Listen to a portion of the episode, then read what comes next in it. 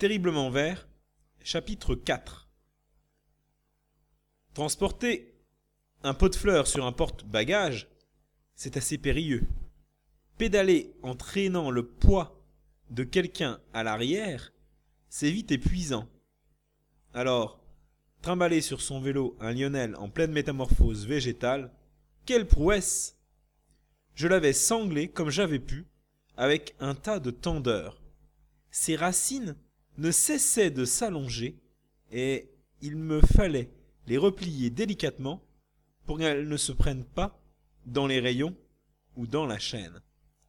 Arrête, Sam, tu me chatouilles. Pas comme ça. Tu vas abîmer mes radicules, criait Lionel.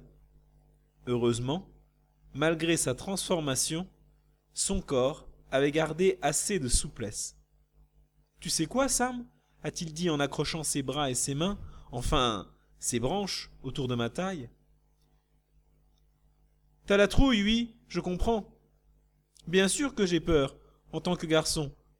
Par contre, en tant qu'arbre, je ne me suis jamais senti aussi grand et fort.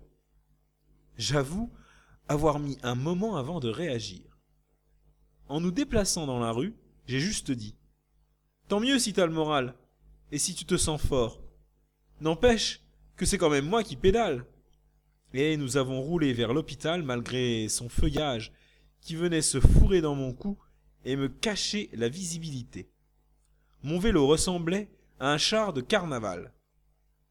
Sur son passage, les promeneurs se demandaient s'il n'avait pas la berlue.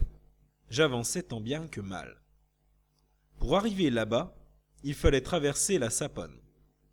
À l'approche de ces rives, ça descendait sec, mais après le pont, la côte remontait raide. Super ce petit vent frais.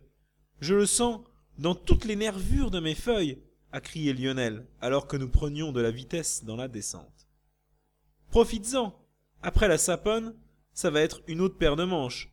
Accroche-toi. Je prends de l'élan. Non, Sam. Il faut que j'aille plonger mes racines dans le courant. Je manque encore d'eau. Arrêtons-nous un peu. De toute façon, je n'avais plus de force. J'ai détaché Lionel et je l'ai guidé vers la berge. Son état empirait. Son tronc était plus sombre et plus épais, son feuillage plus fourni, et seul le haut de son visage émergeait d'entre ses deux branches principales. Étonnamment, il semblait serein.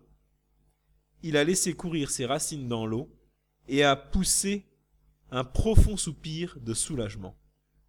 Génial. J'avais une de ces soifs